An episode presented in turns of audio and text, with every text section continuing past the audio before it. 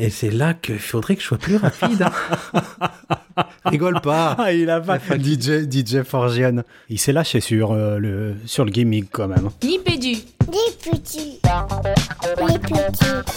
Nipédu, le podcast, Le podcast école, école.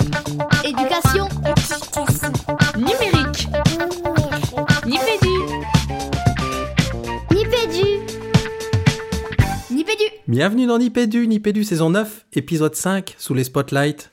Euh, je les vois qui dansent là de l'autre côté de, de, de la caméra. C'est bien sûr, euh, c'est bien sûr Fabien et Jean-Phi. Salut Jean-Phi. Salut Régis, bah déjà mes meilleurs voeux, cher Régis. Eh ouais, bonne année. Hein. Il est encore temps, comme on dit, euh, comme on dit en ce moment tous les jours en fait. Salut Fabien. Salut Régis, salut Jean-Philippe, je vous souhaite à tous les deux euh, une excellente année 2022 et je souhaite une très belle année à tous nos auditeurs. Vous voyez comme il est toujours aussi gentil, aussi poli. Fabien, puisque tu as le micro, on va pas changer les, bonnes habitudes et la dynamique de l'émission en te demandant tout de suite là, quel est ton actu numérique du moment Écoute, euh, je vais commencer par faire mon fort bon ce début d'année, puisque je vais te proposer deux, deux actus numériques. La première, elle est plutôt technique. En ce moment, je tente de prendre en main et de, pousser dans ses retranchements euh, le logiciel MindMap qui est intégré à Google Drive. Pour les utilisateurs de Google Drive, c'est un logiciel, un générateur de cartes mentales. Et puis, euh, ça a fait débat dans euh, ce qui a précédé cette émission, donc je ne sais pas si vous pourrez l'entendre peut-être un jour, mais j'ai testé l'application Elise qui fait tellement polémique ce Tinder de la politique. On a testé ça, Régis, donc voilà, c'est l'actualité chaude côté numérique. Ok. Tu dis Élise, j'aurais dit Élysée, mais ok. On va savoir, on va savoir. J'ai pas, pas entendu comment il le, prononce. Euh, et toi, Jean-Phi, alors, quel est ton actu numérique? Numérique, hein, bien sûr, du moment. Ouais, ouais, tout à fait, une actu numérique, euh, mais qui est pas tout à fait pratique. Tu vois, j'ai- plutôt une actu euh, réflexive en ce moment sur le numérique euh, qui a débuté, euh, je sais pas, il y a une dizaine ou quinzaine de jours suite à la, la lecture d'un article que vous retrouvez dans les notes de l'émission sur le monde.fr et notamment sur le qui s'intitule le numérique dans le piège climatique. Et ça m'a un peu fait réfléchir un peu sur, sur mes usages et sur la manière dont je pourrais les, optimiser par rapport à, à ces questions-là.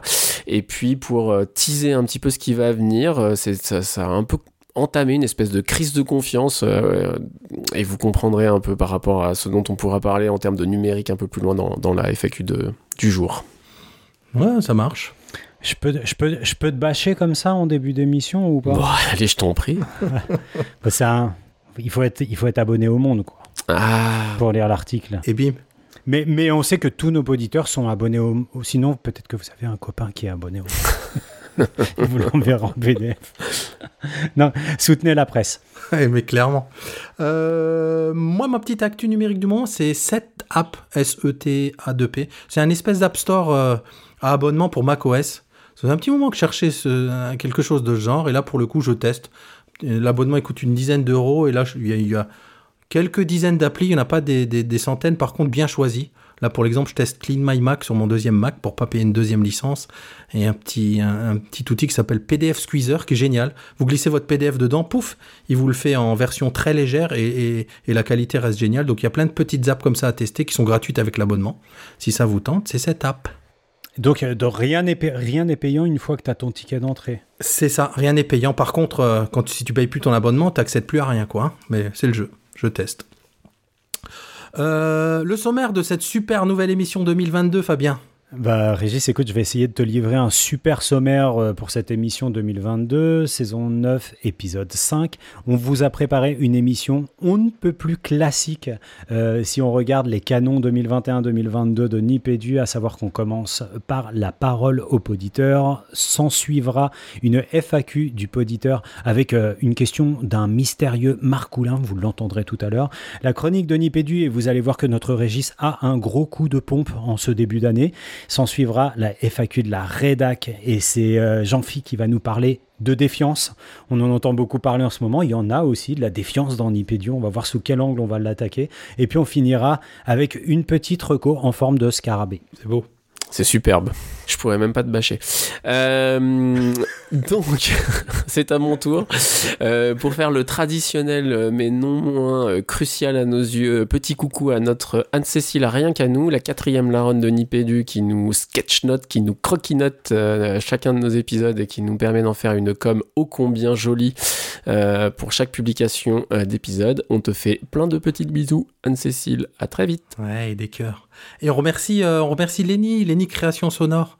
euh, pour les génériques sur lesquels on s'ambiance en, début et en, fin d'émission. Donc allez voir son site lenny-musique.fr. Donc il est spécialisé dans l'habillage sonore de, contenu éducatif, notamment des livres audio, vous verrez ça sur son site. Et il réalise aussi des, musiques de spectacle et de la musique à l'image. Encore merci Lenny pour ses, pour ses super génériques et jingles. La parole au poditeur. Alors la parole au poditeur ce mois-ci, euh, elle nous est livrée par quelqu'un que vous connaissez peut-être. Alors c'est le fils spirituel de Schopenhauer et de Platon. C'est François Jourde, euh, sur, euh, sur Twitter, qui nous dit un nouveau format avec le micro podcast. Qu'en pensez-vous? At Yanouri, tiens, qu'on a eu dans la parole au poditeur il n'y a pas si longtemps, Nicolas Roland, que je n'ai pas le plaisir de connaître, et Nipédu, donc on est interpellé. Eh ben, euh, on va pas t'en parler maintenant, François, mais ma boule de cristal de Madame Irma, elle me dit que peut-être que bientôt on aura une émission sur le micro. Learning. En tout cas, on a envie. On a envie. Donc merci pour ces commentaires. Il y en a eu d'autres à droite à gauche. hein. Le choix édito, vous le savez, on n'en passe qu'un. Donc merci, merci François. Et on te fait des bises hein, pour le coup au passage aussi. La FAQ du poditeur. License to skills. Donc la FAQ du poditeur, euh, Régis, c'est quoi?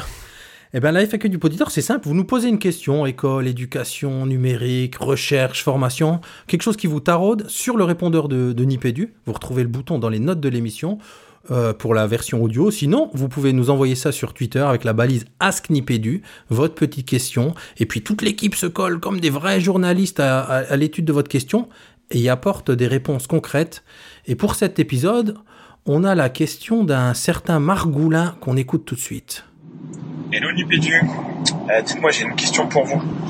Euh, J'entends beaucoup parler de compétences douces, des soft skills, des compétences du XXe siècle, alors que nous sommes déjà en 2021. Est-ce que vous pourriez m'en parler un peu plus et m'expliquer un peu euh, la différence qu'il peut y avoir euh, Qu'est-ce que c'est exactement les compétences Et euh, est-ce que c'est bien entendu et compris dans l'éducation nationale, y compris au niveau des politiques éducatives? Merci à vous Nipédu, signé Elmar Boulet.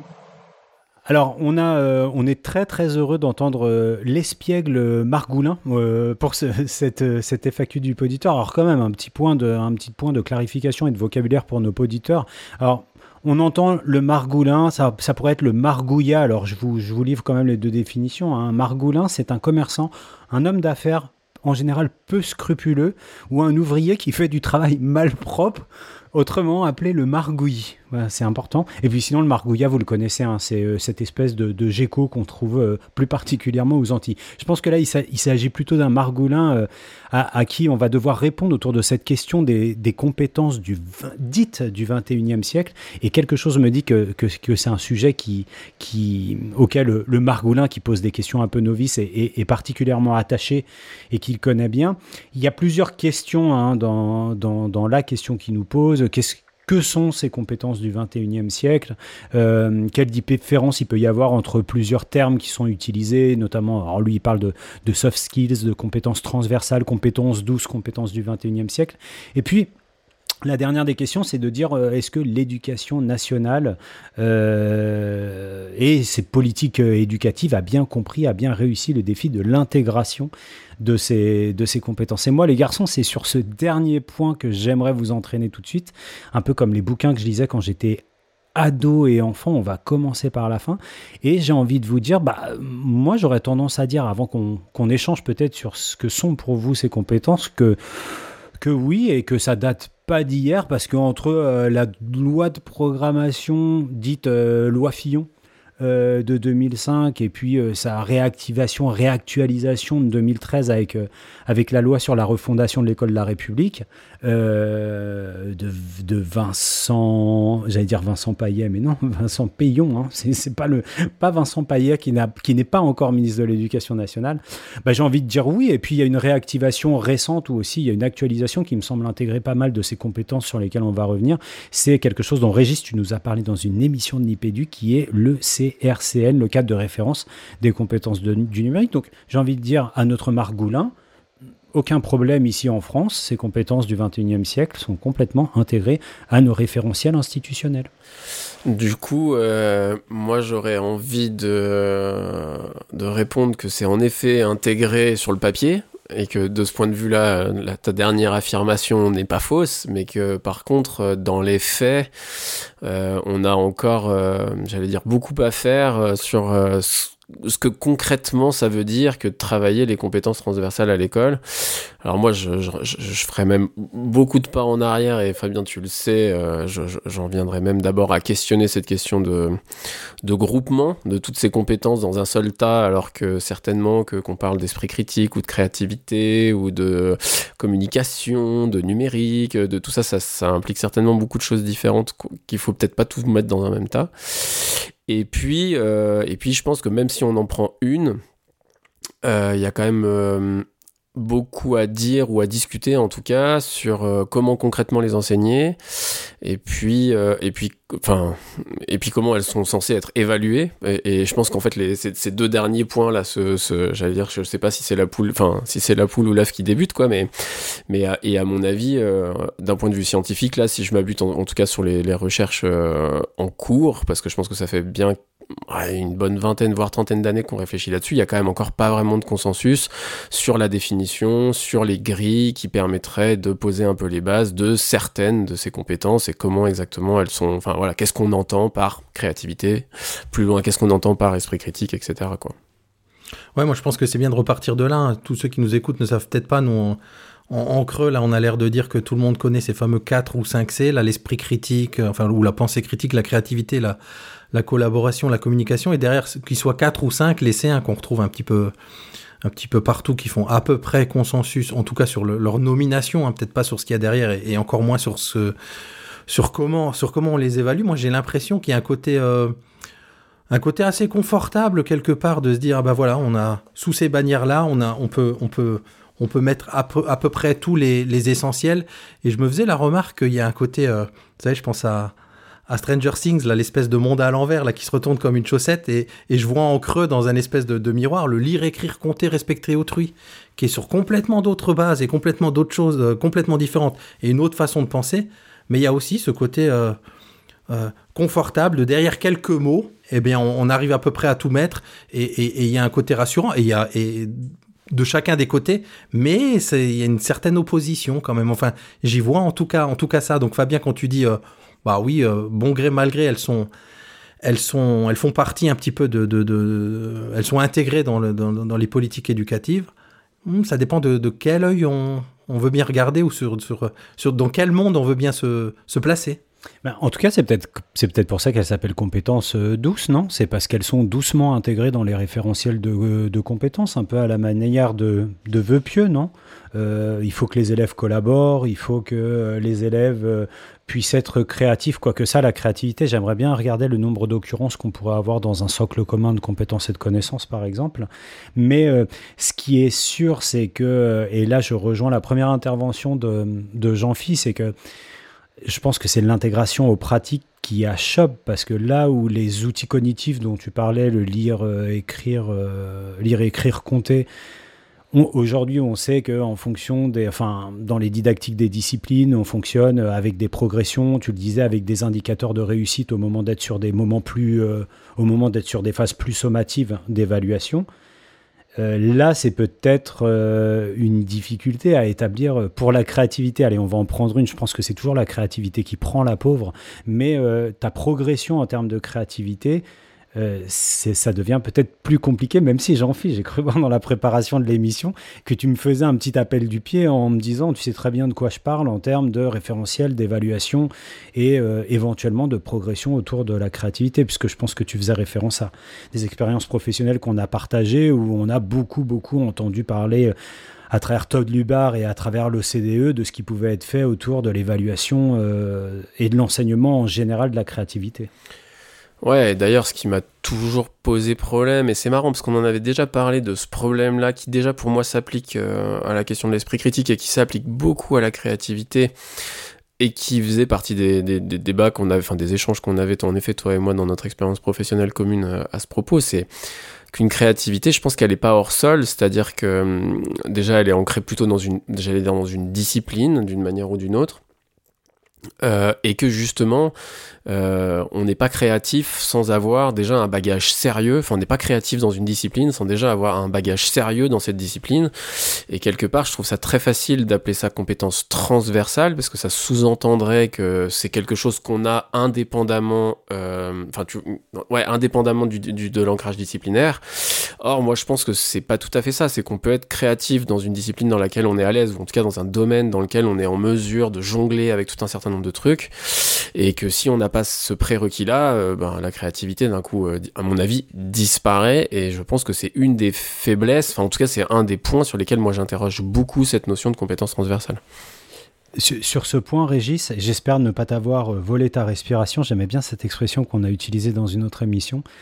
C'est, on y reviendra certainement dans ta chronique, mais, mais j'entendais, et, tu l'as peut-être entendu aussi, Jean-Phi, Gérald Bronner la semaine dernière, où euh, il était interpellé, euh, on, y reviendra en détail tout à l'heure, mais il était interpellé par Demorand en disant que euh, pourquoi en faire, faire de, de, l'esprit critique euh, une, grande cause euh, nationale, tu vois, et, comment ça pouvait se traduire à l'école et pourquoi ne pas l'intégrer euh, plus avant dans les programmes, etc., etc., et si c'était plus important que le lire, écrire, compter. Et il avait cette même réponse que tu faisais, où il disait de toute façon, il n'y a pas d'esprit critique sans une consolidation de ces compétences cognitives que sont le lire, écrire, compter. Donc il me semble que ce que tu dis, c'est complètement en lien, en tout cas ce que, ce que j'ai entendu dans la bouche de Bronner la semaine dernière. Moi, ça me, ça m'évoque aussi, euh, enfin, plusieurs choses. On parle évidemment, hein, là, vous, vous le dites tous les deux, de, autour de, de, bah, de l'évaluation. hein. J'avais envie de dire, hein, dis-moi comment évaluer une compétence et, je saurai comment l'enseigner en le regardant dans, dans, dans le bon sens. Et j'ai vu que l'un de vous deux a partagé, euh, je crois que c'est toi, Fabien, mais je suis pas sûr, un, un- une grille d'évaluation euh, de, la créativité notamment. Et je me dis, bon, à la fois c'est parlant et à la fois ça reste évasif parce que dans, les, dans, dans, dans, cette grille, il y a, il y a des choses du genre, bah, il propose plusieurs solutions différentes, euh, il a produit une idée originale ou innovante, mais encore une fois, bah, par rapport à quoi? Par rapport à lui-même, par rapport à qui? C'est, Ça reste quand même super, euh, super complexe, super complexe à, à évaluer. Puis il y a des, des éléments du genre, répond pleinement aux exigences de, aux exigences de la tâche ça fait partie dans, la partie travail des élèves du côté exceptionnel en production créative. Je me dis, oh, ça c'est c'est un peu banal et on peut, enfin c'est pas que c'est banal, on peut le dire de n'importe de n'importe quelle tâche. Donc euh, effectivement, hein, il y a y, a- des critères qui sont vachement intéressants parce qu'on se dit euh, euh, en, tant qu'évaluateur, ben il faut pouvoir, enfin en tant qu'éducateur, en tant qu'enseignant, il faut pouvoir l'évaluer. Et, on a déjà eu cette discussion parfois même en off de se dire, est-ce que les gens seraient à l'aise de se dire, bah en créativité j'ai je suis évalué comment? Est-ce que, ce soit une note ou une, question de, de- de- d'attribution de, de niveau de compétence Euh, Ça, c'est une première chose. Et, et- je fais un, un- espèce de, pont sur euh, la notion même de mots, de, de- de ces mots-là, notamment le mot créativité. hein. J'ai l'impression que nous, on- en, France, en tout cas dans le monde francophone, on est très li- littéraux sur, sur ces mots. Et, derrière le mot créativité, on y met parfois de grandes choses. hein. C'est, les artistes qui sont créatifs, ce sont les, les musiciens qui sont créatifs. Alors que dans le monde anglo-saxon, la créativité, elle est dans la vie de tous les jours. Quoi, hein. Ils, voilà, ils utilisent ce mot de je suis créatif dans comment je- j'organise ma journée, je suis créatif dans comment j'organise mon bureau. Il y a quelque chose de beaucoup plus euh, euh, terre à terre et quotidien. Et j'ai l'impression que ça aussi, ça peut faire que ça achoppe chez nous euh, sur ces, mots-là. Et dans d'autres cultures, ça a l'air plus naturel, plus libéré en tout cas. En tout cas, ce, qu'il y a de super intéressant dans ce que tu dis, c'est que je pense que l'environnement et l'élément culturel, il n'est pas négligeable. C'est-à-dire que quand on est dans un contexte anglo-saxon, et on sait hein, que ces compétences du 21e siècle, elles sont nées au début des années, euh, au début des années 2000. C'était une association, hors de mémoire, je crois, entre, entre Cisco, entre le ministère de l'Éducation américain, et il y avait une troisième firme dedans, c'était Microsoft en 2002. Et on se disait, les, toutes les compétences du 21e siècle, ce sont toutes ces compétences euh, que ne pourront jamais posséder les machines, pour faire simple. Donc c'est vraiment né euh, dans le système anglo-saxon, et un, système anglo-saxon, no- notamment nord-américain, que ce soit au Canada ou, euh, ou que ce soit aux États-Unis, qui a été fortement marqué par, par la pédagogie de projet de chez, de chez Dewey, Dewey, je ne sais pas comment il faut, le, il faut le prononcer.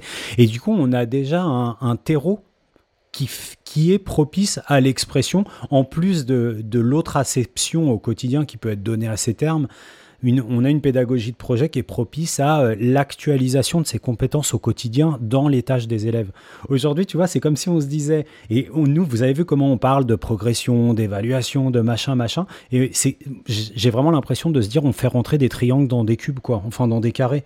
Euh, là où euh, ça arrive naturellement dans un environnement scolaire et pédagogique nord-américain, pour nous, c'est un peu contre-intuitif compte tenu de ce que sont nos schèmes de fonctionnement euh, pédagogique traditionnels et, et convenus et acceptés et, et qui sont des vrais repères pour tous les membres de la communauté éducative. Mais en même temps, tu dis ça, et quelque part, euh, l'OCDE, c'est pas particulièrement francophone. Et tu vois, ça fait quand même partie des organisations internationales qui se sont saisies euh, de ces compétences du 21e siècle euh, bien avant tout le monde, enfin de manière très, très prompte, jusqu'à les intégrer dans les évaluations PISA, ou en tout cas dans, des, dans, dans ce genre de choses. Euh, et donc, si tu veux, pour le coup, quand tu rentres dans cette idée de vouloir, euh, alors là, c'est pas au sens de l'évaluation euh, formative ou sommative, mais quand tu veux évaluer, enfin, c'est en sens de mesure scientifique en fait, hein, qu'ils ont, tu vois, pour, par, exemple dans le cadre de PISA. Bah, quelque part, ça veut bien dire que tu essayes de faire rentrer ça dans des cases, quoi. C'est-à-dire qu'il faut qu'il y ait une grille, enfin, euh, c'est en, en l'occurrence, c'est par questionnaire, donc il faut que euh, quand tu réponds telle, telle, telle, telle, telle manière, tu es plutôt créatif, au contraire, tu, tu l'es plutôt pas. Donc, tu vois, je pense que ce biais euh, de vouloir faire rentrer des triangles dans des carrés, il, enfin, je suis pas sûr qu'il ait été impulsé par la francophonie. Je pense qu'il a été quand même aussi euh, provoqué dans une certaine mesure euh, euh, bah, par les organisations internationales en l'occurrence. Ouais, et, pour rester sur ces cubes dans des carrés, le, lien il est tout fait là. Moi je pensais à un exemple, l'exemple des, des Fab Labs et des labs, euh, où toutes ces compétences sont un peu inhérentes à ces façons de, fonctionner. hein. Il, y a, de plus en plus là, de, développement de Fab Labs dans, les établissements avec quelques machines numériques ou pas d'ailleurs.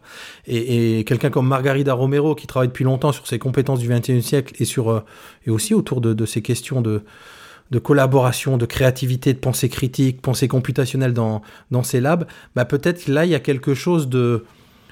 Ah, Alors j'allais dire à bas bruit pour pas... En tout cas à petite échelle qui transforme un petit peu d'une manière plus large la forme scolaire. C'est-à-dire que quand on travaille au format Fab Lab, même si c'est qu'une heure hein, euh, euh, dans sa classe euh, par semaine, effectivement on fait ce pas de côté, on est, on est complètement dans un autre... euh, dans un autre registre que, les, que, que le fonctionnement habituel, en tout cas de l'école, avec des travaux de groupe autour de machines, avec euh, voilà toutes ces compétences qui, euh, qui vont un petit peu se libérer. Mais encore une fois, ça répond pas à la question de, enfin, à la, problématique de, de, de leur évaluation et de leur vraie conscientisation, même par les élèves peut-être.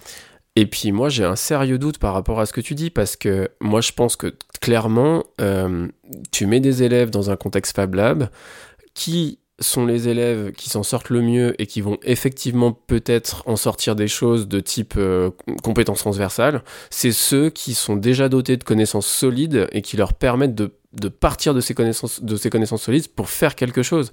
Parce que les élèves qui se retrouvent dans un Fab Lab mais qui sont un peu perdus sur euh, ce qu'ils doivent faire, comment ils doivent le faire, etc., bah du coup ils développent rien. Et si tu veux, là encore, c'est pour ça que moi j'ai du mal à les envisager un peu hors sol, euh, ces compétences, et j'ai du mal à réussir à, à- à concevoir, mais peut-être par, par défaut hein, de, de, connaissances sur ces questions-là. Je peux pas dire que j'en suis spécialiste, hein, mais, j'ai du mal à. Tu vois, moi je, je vois un peu la limite ici, quoi. Euh, Mais, mais, mais, mais parce que là où tu as raison, c'est qu'elles ne sont pas hors sol. Tu vas pas dans le Fab Lab pour faire Fab Lab. Tu vas pas en salle informatique pour faire informatique. On le sait, aux États-Unis, on parlait des pédagogies de projet de type euh, Dewey. Euh, quand tu dois faire ta maquette à 3 ou 4 autour de, euh, je sais pas, la chaîne euh, de volcans centra-américaine du Nicaragua. Enfin, tu vois, je pense que c'est là aussi où tu vas avoir de la collaboration, tu vas avoir de la créativité. Tu vas... C'est pour ça que je te disais que culturellement, euh, notre modèle éducatif et notre pédagogie dans ce cas-là de plus répandu et de plus traditionnel, et il n'y a rien de, a, y a rien de, de jugeant dans, dans ces termes-là, elle s'adapte peut-être mal au fait qu'on puisse formaliser et scolariser ces apprentissages-là. Tu vois, c'est je pense, je pense au centre de loisirs. Donc le centre de loisirs, c'est pas, voilà, c'est pas obligatoire. T'es pas, euh, t'es pas, on vise pas et on n'évalue pas l'acquisition de ces choses-là. N'empêche qu'on va les travailler plus facilement. Là, je pense que c'est vraiment la scolarisation de ces compétences qui est compliquée. Puis j'en profite pour dire que effectivement, le constat que tu faisais tout à l'heure sur les élèves les moins dotés ceux qui ne sont pas les héritiers et qui se retrouveraient face à une espèce d'injonction d'apprendre ou de mettre en œuvre des compétences transversales. Je pense que ça, ça creuserait aussi de l'écart sur sur euh, ne, serait-ce que le caractère pas du tout euh, explicite des apprentissages qu'on leur propose. Et je, je, je, du coup, moi, ça j'aurais juste envie de- d'en rester là-dessus. Mais du coup, ce qui voudrait dire qu'elles ne sont pas transversales. Tu vois, ça veut dire qu'elles, si elles peuvent, si quand tu dis elles sont pas hors sol, elles sont relatives à des connaissances. Enfin, c'est parce que tu as des connaissances dans un domaine que tu permets après, de, développer autre chose. C'est qu'elles sont pas transversales. Et c'est là, moi, c'est dans la dénomination que, ça, que ça me pose un vrai problème. En tout cas, c'est la moins bonne des dénominations de toutes celles qu'on a pu dire jusqu'à maintenant. En tout cas, j'espère qu'on a apporté quelques pistes aux margoulins et à tous ceux qui nous écoutent. Il y aura beaucoup de beaucoup d'éléments de, de- de- documentation dans, les notes de l'émission, donc euh, n'hésitez pas à aller y, chiner euh, pour trouver euh, pas, mal, pas mal d'infos sur ce sujet. Je vous propose qu'on file vers, bah, vers la chronique de Nipédu, je crois que ça s'appelle comme ça, mais je vais trouver peut-être la petite musique qui va bien, ou pas. La chronique de Nipédu. à son corps défendant. Pouf, les gars, je peux vous le dire, elle a vraiment été difficile à produire cette chronique de Nipédu. Grosse, grosse fatigue. Au sens propre, hein. Ces derniers jours, Fabien vous l'a dit un petit peu en intro, euh, et c'est vrai, je suis vraiment physiquement à plat, KO. J'étais cerné de cas de Covid à la maison, j'ai naturellement pensé à cette explication simple, basique, comme dirait l'autre, mais non, test après test, c'est pas ça.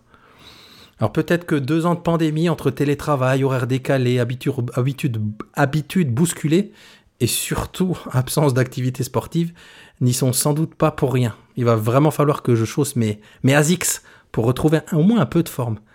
Au fait, je sais pas si vous saviez, mais ASICS, c'est l'acronyme d'Anima Sana Incorpore Sano, j'espère que je le dis bien, un esprit sain dans un corps sain. Et c'est mon corps justement qui m'a poussé à traiter ce sujet dans cette chronique. Alors je vais laisser mon corps vous parler. Il va être question du corps enseignant au sens propre. Et après tout, si apprivoiser son corps est une compétence douce, vous avez dit soft skill, elle s'appuie sur ce qu'il y a de plus physique, de plus résistant, en tout cas chez moi, la carcasse, notre carcasse, notre interface humain-humain. Euh, en télétravail, la place du corps a été mise en lumière avec ces visioconférences qui font écran à l'essentiel des gestuels professionnels comme le regard ou, la posture physique. Il y a eu pas mal d'écrits qui ont été produits à ce sujet. Mais même en présentiel, le, le- le rôle du corps reste largement un, un impensé professionnel. J'ai l'impression que c'est tellement l'outil du quotidien qu'on en oublie qu'il se travaille. Euh, J'ai lu une récente étude de Marion Tellier de l'Université d'Aix-Marseille avec un titre super évocateur Ceci est mon corps, le corps de l'enseignant dans la classe et elle analyse la mise en place d'un- projet de module de formation pour, je cite, l'optimisation du corps comme outil pédagogique. Je trouve ça la formulation géniale. Le corps y est décrit comme un outil ou, et comme une partie de, costume professionnel de l'enseignant. Guillemets autour de, de costume professionnel. Et l'étude, elle montre combien les progrès sont tangibles et le corps rapidement investi pendant la formation, mais finalement peu, voire pas du tout transféré euh, une fois retourné en classe. Alors on pourrait se dire chasser le naturel, il revient au galop? En fait, c'est pas tout à fait ça. C'est surtout que le corps euh, vient se surajouter, s'enchasser parmi les multiples autres préoccupations dans le faire classe. C'est le fameux euh, multi-agenda de Bucheton et Soulet dont on a déjà parlé. Et pour finir, ce corps, il, passe à la trappe. J'ai été surpris de, ne pas voir nommé dans, dans cette étude Jean Duvillard. Euh, lui parle de micro-gestes professionnels dans ses travaux et comment, pour lui en tout cas, enseigner, c'est un art du détail, voire un art du geste. Et le détail, comme toujours, c'est qu'il n'y a pas de détail. Et que ce soit dans son ouvrage, euh, ces gestes qui parlent, ou dans, le MOOC qu'il a dirigé, qui s'appelle Insignis, gestes et posture en enseignement, son approche praxéologique est vraiment lumineuse, enfin je trouve. Il analyse euh, les cinq gestes qui composent en quelque sorte la boîte à outils corporelle des enseignants, la posture gestuée, la voix, le regard, l'usage du mot et le positionnement tactique dans l'espace classe. Et comme les cinq doigts d'une main, ces micro-gestes sont en interrelation et c'est peut dire que, que le corps à corps, parce que c'est un corps à corps avec la classe, bah, il nécessite de faire ses gammes physiquement, euh, comme un musicien. Il utilise souvent cette métaphore. Il est, il est d'ailleurs chef de chœur lui-même. Euh, J'en reviens alors à l'étude de Ceci est mon corps, qui cite Porcher, et là encore j'espère le dire correctement, c'est peut-être Porcher. J'ouvre les guillemets, tout enseignant, moi j'ajouterais tout formateur, mais tout enseignant est un gesticulateur pour les élèves. Il est un ensemble de gestes volontaires et non volontaires. Et d'où la nécessité de maîtriser son corps, il faut que je le fasse pour moi. ceux qui commencent par en prendre soin, car on sait combien bah, l'involontaire, on dit tellement plus que le volontaire, encore une fois, simple, basique. Et c'est là que les, les pédagogues et amateurs de psychologie se rejoignent. Il y en a autour du micro, donc je vous propose que, eh ben, qu'on qu'on gesticule ensemble. Merci Régis pour cette chronique. Et on file vers la FAQ de la rédac. La FAQ de la rédac. Défiance, l'école a-t-elle raté quelque chose? Alors pour cette FAQ les gars, euh, je vais jouer le jeu un peu de la mise en contexte. Donc ça fait plusieurs mois maintenant qu'avec euh, quelques potes qui refusent de se vacciner contre le Covid, nous partageons un fil de discussion spécialement dédié à nos échanges à ce propos. Avec un très grand respect que nous nous portons mutuellement, nous échangeons nos arguments, articles, rapports, vidéos, et ainsi nos propos, bien que discordants, sont documentés et de ce fait très largement rationnels. Toutefois, cette semaine, j'ai fait l'expérience de ce qui m'a semblé être la fin de la rationalité, des affirmations fortes, finales, même non sourcées, en rejetant mes sources sur le seul argument de la défiance, et le tout pleinement assumé. Alors je sais ne pas être le seul du tout à avoir connu ça quand on en vient au Covid, et à ce propos d'ailleurs pour en rire un peu, je ne saurais que trop vous conseiller, cher poditeur, la chronique hebdomadaire Comment je me suis disputé publiée dans Le Monde. Mais voilà, l'avoir vécu aux premières loges a provoqué chez moi une vraie démangeaison. Euh, comment la défiance, qu'elle concerne nos politiques, nos médias ou la science, peut-elle devenir assez forte chez des personnes plutôt plus que sensées pour croire que leur avis propre peut faire fi de toutes ces sources rassemblées? Alors je signale au passage aussi la tentative d'Ali Rebei de France Inter et ses invités de répondre à cette question dans le grand bien vous fasse du 13 décembre dernier. Et en ce qui me concerne, je pense être en mesure de comprendre toutes les craintes et colères face au vaccin et à toutes les décisions politiques récentes et son encontre. Et puis laissez-moi être transparent, ce serait un euphémisme de vous dire que je place bien plus ma confiance en la science qu'en les médias ou la politique. Précisément, je crois d'ailleurs que c'est ma culture scientifique qui me permet de faire le tri des propos politiques et médiatiques. Mais le pendant de tout ça, on est que je me retrouve ainsi fort démuni face à la défiance totale. Alors comme le mentionnait Fabien euh, un petit peu plus tôt, le 11 janvier 2022, la commission Bronner, du nom de son président, Gérald Bronner, sociologue à l'Université de Paris, et euh, composée de scientifiques, journalistes, juristes, membres d'ONG et j'en passe, a rendu au président Emmanuel Macron un rapport qui s'intitule Les Lumières à l'heure du numérique. Et ce rapport se donne pour objectif d'émettre des recommandations qui tenteraient d'endiguer les phénomènes actuels de désinformation ou mésinformation. Les deux mots se trouvent dans le rapport. Sur une trentaine, quatre de recommandations, quatre d'entre elles concernent l'école, et je les cite donc. D'une part, cartographier les difficultés cognitives des élèves, d'autre part, faire du développement de l'esprit critique, le voilà donc, et de l'éducation aux médias et à l'information une grande cause nationale, systématiser la formation à l'esprit critique et à l'éducation aux médias et à l'information en milieu scolaire, et enfin, sensibiliser les autorités scolaires aux enjeux de l'éducation aux médias et à l'information. Alors si je lis ça en négatif, ça signifierait que les manques de notre école aujourd'hui se résumeraient en deux points principaux. Un manque de formation à l'esprit critique et une éducation aux médias et à l'information qui serait à renforcer. Mais je vois mal décolérer, euh, je vois mal ce deuxième point décorrélé du premier point, en tout cas qui dispose au sein de ce rapport de contours assez flous quant aux formes que pourrait prendre cette éducation aux médias et à l'information. Pour ma part, et pour faire écho à ma confiance relative aussi exprimée en début d'émission quant aux compétences transversales, s'il manquait quelque chose à l'école, je me demande si ce ne serait pas plutôt des enseignements sur les méthodes scientifiques, toutes disciplines confondues. Un enseignement qui permettrait de mettre au jour, pour les élèves, les liens qui existent entre le réel, les instruments pour le lire, les données qui en découlent, leur interprétation, les distorsions qui peuvent y apparaître et les précautions dont on se dote, là encore, toutes disciplines confondues. Parce qu'en fait, et à propos de l'esprit critique, je me demande sincèrement si la défiance actuelle n'est pas au moins partiellement et au contraire le résultat d'une génération à qui on a répété à tort et à travers d'être critique, mais sans lui donner les moyens de l'être correctement. Et face à une si forte défiance, peut-être sommes-nous à la fin de la crédibilité de la source et au besoin criant d'en revenir à la crédibilité de l'info. Et donc au besoin de méthodes pour traiter cette, info, bien plus que de traiter le média, euh, que cette éducation aux médias et à l'information mettrait sur un pied d'égalité avec l'information. N'est-ce pas avant tout la capacité de vérifier ce qui sous-tend les chiffres et les affirmations qu'on nous assène, plutôt que qui les dit, qui permettrait à une population de reprendre confiance en les informations qu'il mérite? Et donc, je me tourne vers vous, les garçons. Pensez-vous, comme le pense la commission Brunner, que l'école est un rôle à jouer ici? Du moins, un rôle qu'elle ne jouerait pas déjà ou pas assez bien, et si oui, lequel? Et où serait-ce faire complètement fausse route que de croire que la défiance soit à atténuer dans notre population et qu'elle joue en fait un rôle sain dans une démocratie qui connaît une crise comme celle que nous connaissons? Euh, Ouais, ouais, tu me. Non, mais en fait, j'ai deux choses. J'ai deux choses et je sais pas par où commencer parce que euh, il, faudrait, mais peut-être on y reviendra. euh, il faut dissocier dé- défiance et esprit critique à un moment parce que j'ai l'impression que dans le questionnement que tu fais, dans la présentation que tu fais, dans le questionnement que tu fais, ils s'entrecroisent. Tu vois, de défiance et d'esprit critique. Donc, euh, est-ce qu'il faut enseigner l'esprit critique, développer l'esprit critique? Est-ce qu'il faut euh, en- enseigner développer, consolider, inviter à la défiance. Alors déjà, je sais que toi, tu es très attaché au mot, donc, euh, donc si tu pouvais apporter une clarification là-dessus. Et juste en termes d'illustration, et je m'arrêterai là, on a parlé des compétences du 21e siècle dans la première partie sans mentionner François Tadei. Donc euh, voilà, on va le mentionner, c'est chose faite.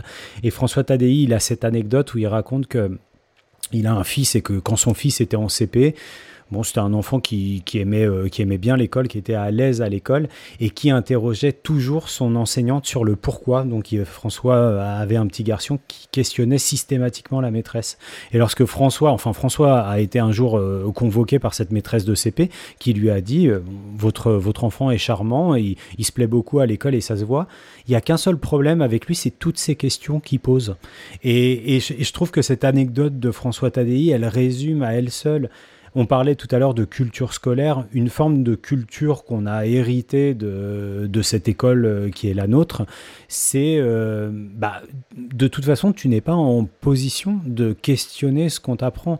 Donc, euh, ça je trouverais ça hyper artificiel, tu vois. Enfin, je trouve qu'il y a une vraie gageure de te dire comment est-ce que tu vas développer l'esprit critique, là où, et c'est Daniel Favre tiens, qui me parlait de ça il y a une petite année, là où, dans tout ce qu'on fait par ailleurs, en, en transversal, j'ai envie de dire, on, on laisse pas transpirer cette appétence qu'on peut avoir ou, cette ambition qu'on a pour les sujets élèves de, les faire en sorte qu'ils aient toujours ce réflexe cognitif, cognitif de se questionner.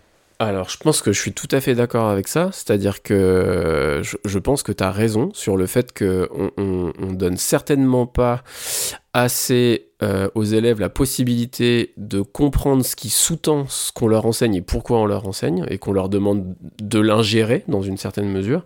Et quelque part, justement, tu vois, c'est- en ça que je verrais un intérêt à, à produire. euh, alors, je sais pas si c'est un enseignement ou qui serait dédié entièrement à ça. Enfin, je, je sais pas quelle forme ça pourrait prendre, mais justement quelque chose qui donnerait des clés sur la manière dont se construisent les savoirs qu'on enseigne à l'école et pourquoi on enseigne ces savoirs et pas d'autres, euh, justement par rapport à ça. Et donc pour répondre à ta première question, pour moi, euh, la question de la défiance et de l'esprit critique, elle est tout à fait, elle, est liée, elle est très fortement intriquée, parce que parce que j'entends dans le mot défiance, dans la manière dont je l'utilise là, peut-être à tort, hein, je, je, je dis pas, euh, mais c'est justement ces personnes qui, qui décident euh, j'allais dire, de, de ne faire confiance en rien, c'est-à-dire de, de ne plus avoir confiance en personne, et qui du coup, à mon sens, manquent d'esprit critique, parce que ne sont plus en mesure de faire la part du vrai du faux. Tout est faux.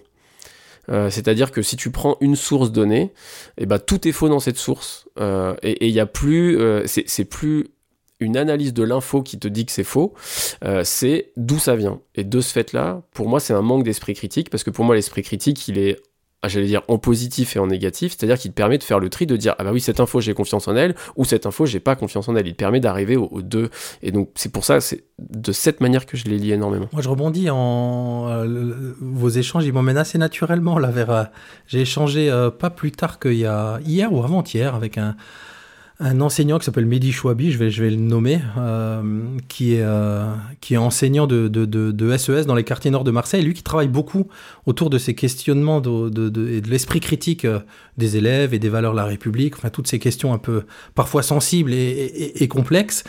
Et, j'aimais beaucoup son approche parce que, alors, comment dire, il y avait cette espèce de feu sacré à savoir que tout était levier à travailler l'esprit critique des élèves. Euh, mais il a une solide culture parce qu'il est en SES et qu'il y a de la, il y a de la sociologie. Enfin voilà, il y a, il y a, il y a des compétences que n'ont pas euh, d'autres d'autres d'autres enseignants. Donc ça rejoint un petit peu euh, une partie de ton propos, en tout cas en tout cas Jean-Phi. Et quand tu poses la question, est-ce que c'est le est-ce que c'est le, le rôle de l'école ou qu'est-ce qu'elle ferait mal Ou lui, il répond, lui, il répond euh, sans, sans, sans, sourcier que oui, effectivement, c'est le rôle de tout le monde et de tous les profs. Et ce à quoi on peut aussi répondre. Enfin, moi, je euh, tempérer la chose en se disant tout est, tout est, tout est, tout est à faire à l'école en fait. On, à chaque fois qu'il y a quelque chose euh, qui ne fonctionne pas dans la société, on se dit bon bah c'est le rôle de l'école. Et évidemment là je fais le côté euh, arts of skill de, de- je crois que Fabien tu l'as, tu l'as nommé comme ça en tout cas dans les notes sur l'espèce d'indignation qui peut, qui peut être parfois facile. Mais il y a de ça aussi, c'est-à-dire que bien sûr que c'est le rôle de l'école, bien sûr que c'est compliqué et bien sûr qu'on enchaîne les les les semaines contre le harcèlement, la, la journée de l'esprit critique, la journée des médias. Mais qu'est-ce qui, qu'est-ce qui, qu'est-ce qu'on ancre, qu'est-ce qu'il en reste? Enfin, il y a des, toutes ces questions, ces questionnements-là au, au, au quotidien qui restent quand même euh, euh, pour un prof qui, qui, qui, qui est auprès des élèves tout le temps, quoi.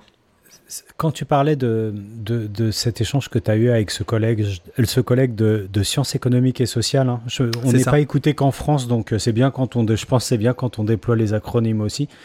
Ça m'a fait penser à un témoignage que j'avais entendu de la, part de, Benoît Falaise. Benoît Falaise, vous le connaissez, c'est ce, euh, cet expert, en tout cas, c'est cette personne qui, se pose beaucoup de questions autour de l'enseignement de la citoyenneté. Il a, dirigé l'ouvrage Territoire vivant de la République et je l'entendais un jour chez, euh, chez, euh, chez Louise, chez Louise Touret, où il disait que euh, il y avait, on le questionnait sur le- l'enseignement de la citoyenneté, il disait que c'était pas un enseignement formalisé, que c'était un enseignement en acte et qui transpirait.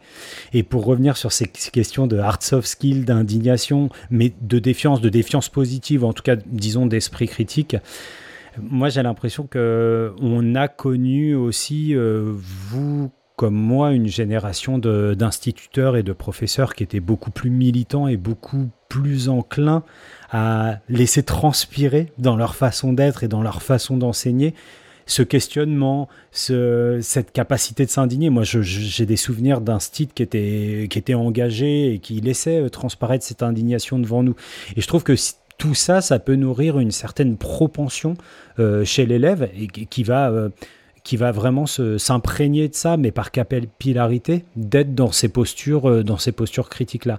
Là où j'aurais tendance à dire que l'évolution du métier, et euh, alors là, euh, vous pouvez me déglinguer pour tous les biais qu'il va y avoir dans ce que je vais dire, mais l'évolution de la population, euh, des collègues, de leur formation, de leur positionnement aujourd'hui, fait que j'ai tendance à croire que c'est moins dans euh, l'ADN des, des enseignants qu'on a face aux élèves. Mais c'est peut-être aussi un fait de société, hein. c'est pas, pas lié qu'à cette, euh, qu'à cette corporation-là. Ouais, d'autant que pour le coup, tu as cité euh, justement l'intervention de Brenner chez, chez Demorand. euh, et il y a un, dans le cadre de cet échange, il y a un truc qui est dit que j'ai trouvé extrêmement intéressant c'est que le partage de fake news est beaucoup plus important chez les personnes de la génération de nos parents.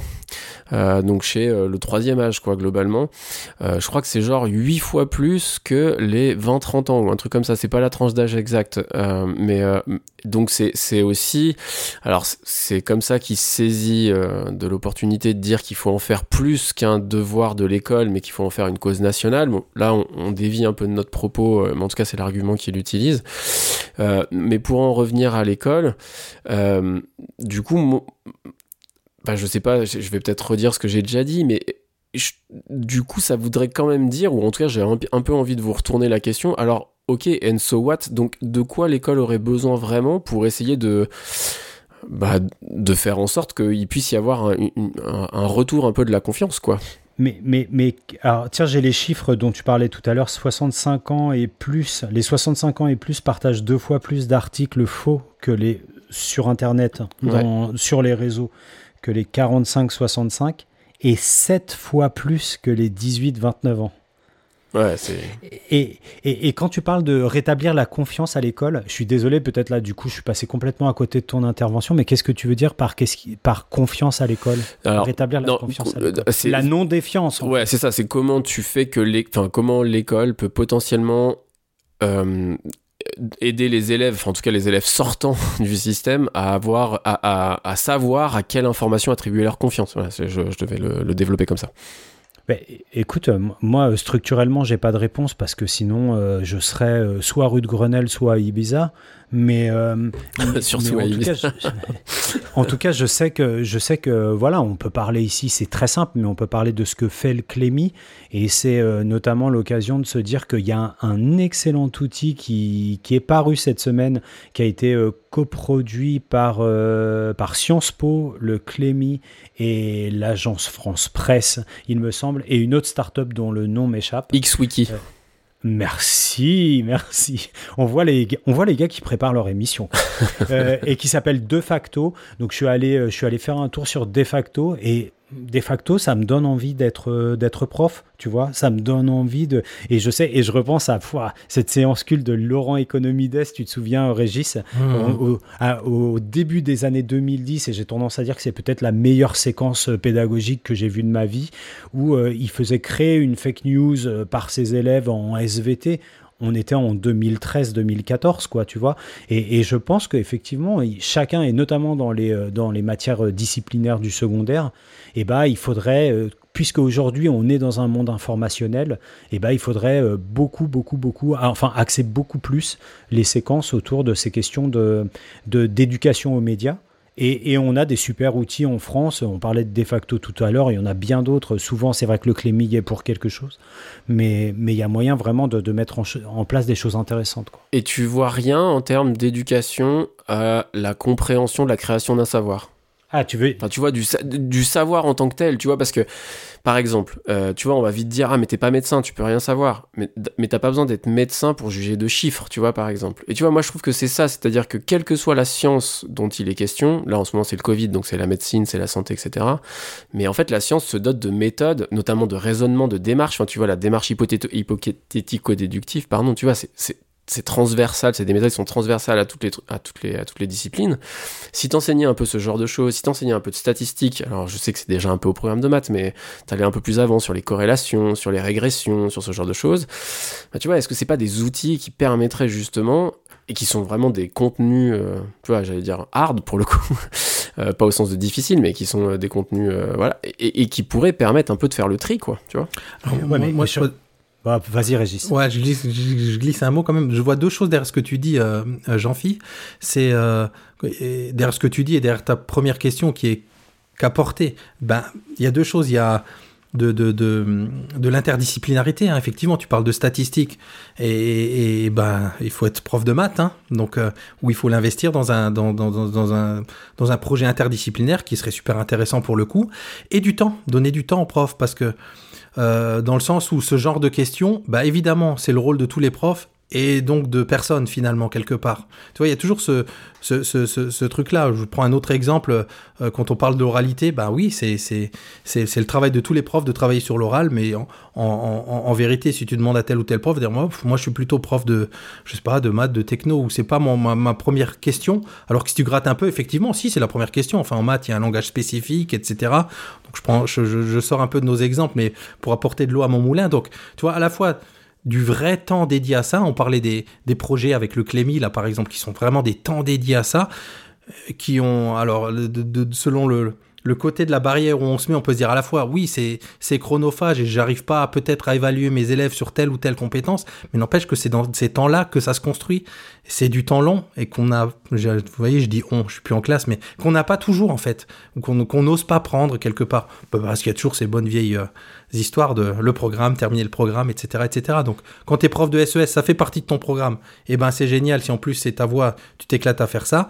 Si t'es prof de maths, c'est peut-être plus compliqué. Je reste sur mon exemple de maths, surtout Ouais, pour stigmatiser les profs de maths. puis, hein, ton intervention me fait me rendre compte que j'ai peut-être euh, créé un malentendu. Euh, Ma question était beaucoup plus au sens institutionnel qu'au sens euh, personnel. Enfin, tu vois, c'est- pas qu'est-ce que peut faire l'enseignant, mais c'est plutôt en tant qu'institution, qu'est-ce qu'on pourrait. euh, Enfin, tu vois, au, au niveau des recommandations telles qu'elles sont présentées, par exemple, dans ce fameux rapport de la commission Brunner, tu vois, qui sont des, des propositions très euh, au niveau euh, très macro, quoi. Tu vois, c'est plus par rapport à ça. C'était plus euh, ma question se, se positionnait plus à ce niveau-là.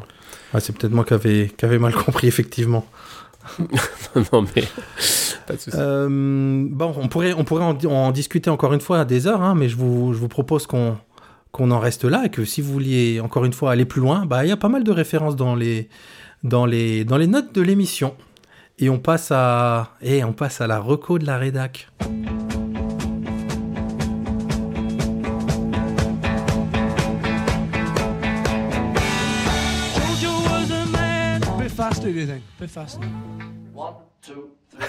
Alors tu nous disais, Fabien, une roco en forme de, en forme de scarabée. Tu vas nous parler d'un, on va parler de quoi? De la New Beetle, d'un truc comme ça? On aurait pu, non, mais on a peut-être un train de retard, mais j'aurais, ça m'aurait fait mal qu'on ne n'aborde pas cette reco-là. Donc vous le savez, à la, à la mi-novembre dernier, on a la plateforme Disney Plus qui a mis en ligne un documentaire euh, en trois épisodes, en trois fois deux heures et des poussières, produit par, euh, par Peter Jackson, le néo-zélandais, qui s'appelle Get Back, un, titre éponyme qui renvoie à un, à un fameux morceau des, des Scarabées, des Beatles.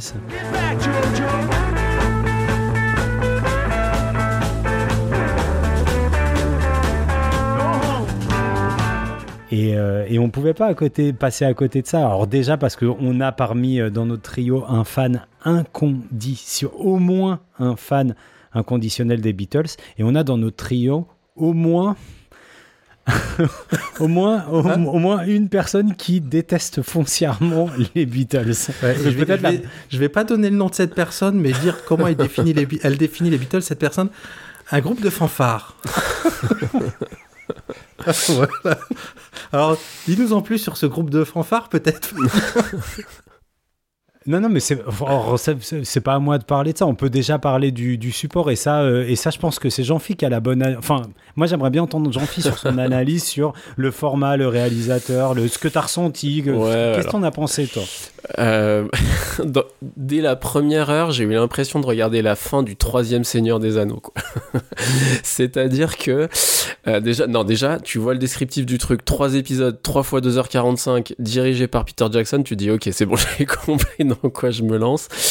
Euh, ouais, ouais. Et puis j'avoue que la vision, euh, donc je, suis désolé hein, les garçons, moi j'avoue que la, vision m'a confirmé ce, en tout cas, euh, l'admets, hein, j'ai pas réussi à aller au bout.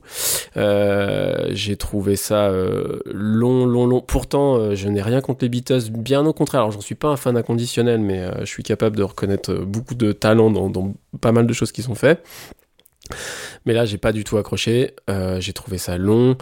Euh, j'ai trouvé que hum, quelque part, c'était presque même indécent dans, une forme de rentrer un peu dans, enfin voilà, les, je sais pas comment dire quoi, les difficultés d'un groupe à écrire des chansons, à s'entendre, les combats d'ego, ce genre de choses. Je sais pas, moi, c'est tout un, toute une machinerie de la musique qui m'intéresse pas. Et puis c'est, enfin voilà, on n'est pas, tu vois, on a, je sais pas comment dire, moi j'avais pas prise dans tout ça. Enfin tu vois, j'avais pas de, j'étais pas impliqué, j'étais pas, je me sentais pas concerné. Donc moi je me suis ennuyé. Donc euh, j'ai regardé le premier épisode et puis j'ai arrêté. voilà. Eh ben, moi, moi, au contraire, j'avais l'impression d'être vraiment dedans, Jean-Philippe, c'est rigolo. Tu vois, quand il dit j'ai pas prise, euh, faut, dire que le tournage a vraiment été fait comme ça. On est, on est au milieu hein, des Beatles. Donc on a quand même un peu l'impression d'être un, ouais, une petite souris ou un, petit Beatles sans aucun talent à les regarder, euh, regarder travailler. Ce qui est génial ici, mais alors il y aurait un milliard de choses à dire hein, que vous allez, ou vous avez déjà entendu euh, à droite à gauche, mais ce qui est génial, c'est de voir les, bah, certains morceaux mythiques comme ça naître en quelques minutes, quelques heures, quoi, autour d'un, bah, ce, fameux get back, sur un petit jeu de basse là qui revient, tac tac, et le morceau il naît comme ça. euh, ça, je trouve que c'est, enfin, tu vois, ce processus créatif là de le voir et de dire, oh putain, ça a l'air tellement simple, quoi, pour eux. Tu vois, ça, c'est, moi, je trouve que c'était, c'était fascinant. Hein, c'était de ce côté-là, du côté créatif justement. Tiens, un soft skills. Euh, là, là, là, pour le coup, on voyait vraiment le niveau de créativité euh, impressionnant, quoi.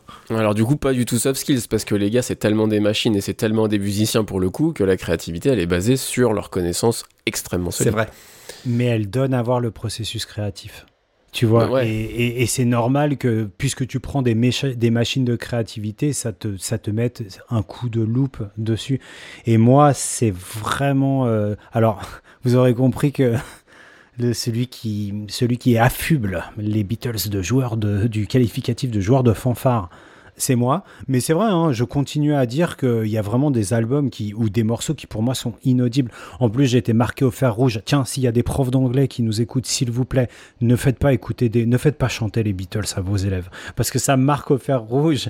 Et moi, franchement, j'ai eu une un très mauvais a priori sur les Beatles à cause de mes profs d'anglais que j'adorais par ailleurs. Et euh, et, et moi, je suis vraiment tombé en. en- alors, j'ai adoré la série comme Régis, j'étais vraiment au milieu. J'ai été euh, bluffé par euh, la mise à nu du processus créatif. C'est très long, c'est très immersif, mais voilà, tu, tu vis aussi les, longueurs que peut impliquer la création co- collective, tu vois. Et bon, j'ai aimé tout ce que t'as pas aimé. J'en fie pour le dire euh, pour le dire simplement. Et le gestionnaire de projet que je suis. Alors c'est les Beatles derrière, on sait qu'avec la société Apple, c'est le nom de leur société, euh, il y a des moyens qui sont faits pour, on est en 69, etc. Mais pour moi, tu vois, un projet, il se réalise parce que tout est calibré, tout est financé, tout est pensé, etc. Et là, ça te montre complètement l'inverse, c'est-à-dire que le mythique euh, concert sur le toit, et bah, euh, je sais pas, Régis, la décision, elle est prise quoi Deux jours avant le concert Trois jours avant le concert? Ouais, c'est clair, à, la- à la volée. Et surtout, c'est pérave, quoi. Ce concert, pour ceux qui aiment ou qui connaissent les Beatles, il y a un côté mythique de ce concert sur le toit. Enfin, c'est pérave. Enfin, ils jouent, ils jouent, ils jouent trois, quatre morceaux, ils les jouent chacun trois, quatre fois. Donc, on a fait de ce truc-là un espèce de, de mythe de ce concert final sur le toit, qui en fait, dans la réalité, voilà, c'est complètement débugué. Moi, j'adore l'idée de se dire, ah ouais, en, vé- en vérité, ça nous a été vendu, ou l'histoire l'a, compris. Et je pense que ça va rester, hein, comme un épisode mythique. Et puis finalement, c'est que C'est dalle, un quoi. bluff. Mais un en bluff. fait, bah, petit tu vois, bluff, ouais. bah, moi j'ai un peu vécu ça avec, enfin je sais pas comment dire, euh, et, et- et j'ai un, j'ai un peu l'impression, là c'est le docu que je blâme, hein, pas, pas du tout les Beatles ou quoi que ce soit, mais je me suis un peu senti à avoir un truc survendu face à moi, tu vois. C'est-à-dire que là encore, un peu comme ce concert mythique, tu vois, c'est-à-dire, oh, putain, euh, euh, la naissance d'un album en trois semaines, machin et tout, puis en fait, tu, tu te retrouves face au truc, et pourtant Dieu sait que je suis sensible au processus créatif par ailleurs en plus, mais je sais pas, là, j'ai presque eu l'impression que j'avais pas le droit d'être là. Tu vois, dans le sens où, euh, où je trouvais que, en fait, en plus, justement, parce que c'est. Après, justement, l'his- la suite de l'histoire nous prouve que c'est leur dernier album, que c'est la fin du groupe, etc. Tu sens à plein de moments les tensions, tu vois qu'il y y a quand même pas mal de problèmes, etc. Moi, je sais pas, moi, je me suis pas senti le droit d'être là. Bah après, oui, alors on va peut-être finir là-dessus, mais effectivement, à un moment, il y a le, petit moment chelou, c'est quand ils les ont enregistrés à leur insu. Là, ils ont mis des micros dans un. Quand ils se rejoignent tous les, tous les quatre pour dire on se sépare ou pas, et que là, c'est enregistré à leur insu. Là, c'est. Là, là, là, oui, j'avoue que j'étais un petit peu, un petit peu mal à l'aise, euh, un petit peu mal à l'aise, effectivement, c'était, c'était bizarre. Mais, euh, et, et, et sur les longueurs, je te rejoins, hein. moi, je suis. Alors, vous l'avez compris, le, le pré- présenter comme grand fan par Fabien, c'est, c'est plutôt moi, mais il y a quand même pas mal de longueurs. C'est-à-dire, il y a, je crois, notamment dans le 2, où ils mettent bout à bout plein de mini-buffs de quelques secondes pour montrer qu'ils testent un morceau. Ça, c'est vraiment des longueurs inutiles. Enfin, faut être plus que hardcore fan pour, euh, pour apprécier ces tout petits moments-là, quoi. Ça se regarde comme une étape du Tour de France, les gars. Euh, Je regarde et, pas le Tour et- de France. et n'empêche que juste pour rétablir un truc, euh, je dois dire, et je vais le dire à l'antenne, Régis, que pour moi, euh, alors, en tout cas, Let It Be, en version naked, hein, on Ah est oui, d'accord. ouais, ouais. Bien sûr, il n'y a pas photo là-dessus. C'est un des plus grands albums euh, rock de tous les temps, pour moi. Voilà, c'est un album que je me lasse pas d'écouter, mais parce qu'il n'y a pas de fanfare. Il n'y a pas de fanfare dans celui-ci. Ah, c'est un petit peu un retour aux sources, quoi. Ouais. C'est là que je lance tout doucement le petit jingle final, les gars. Parce qu'on est, on est tout en douceur, tout en softness. On arrive au bout de, au bout de cette émission. On se voit, ben on, se re- on, on se réentend en tout cas dans un mois. Avec grand plaisir, comme toujours. Euh, on se retrouve dans un mois. Et d'ici là, gardez l'HEP. Et surtout, crachez le noyau.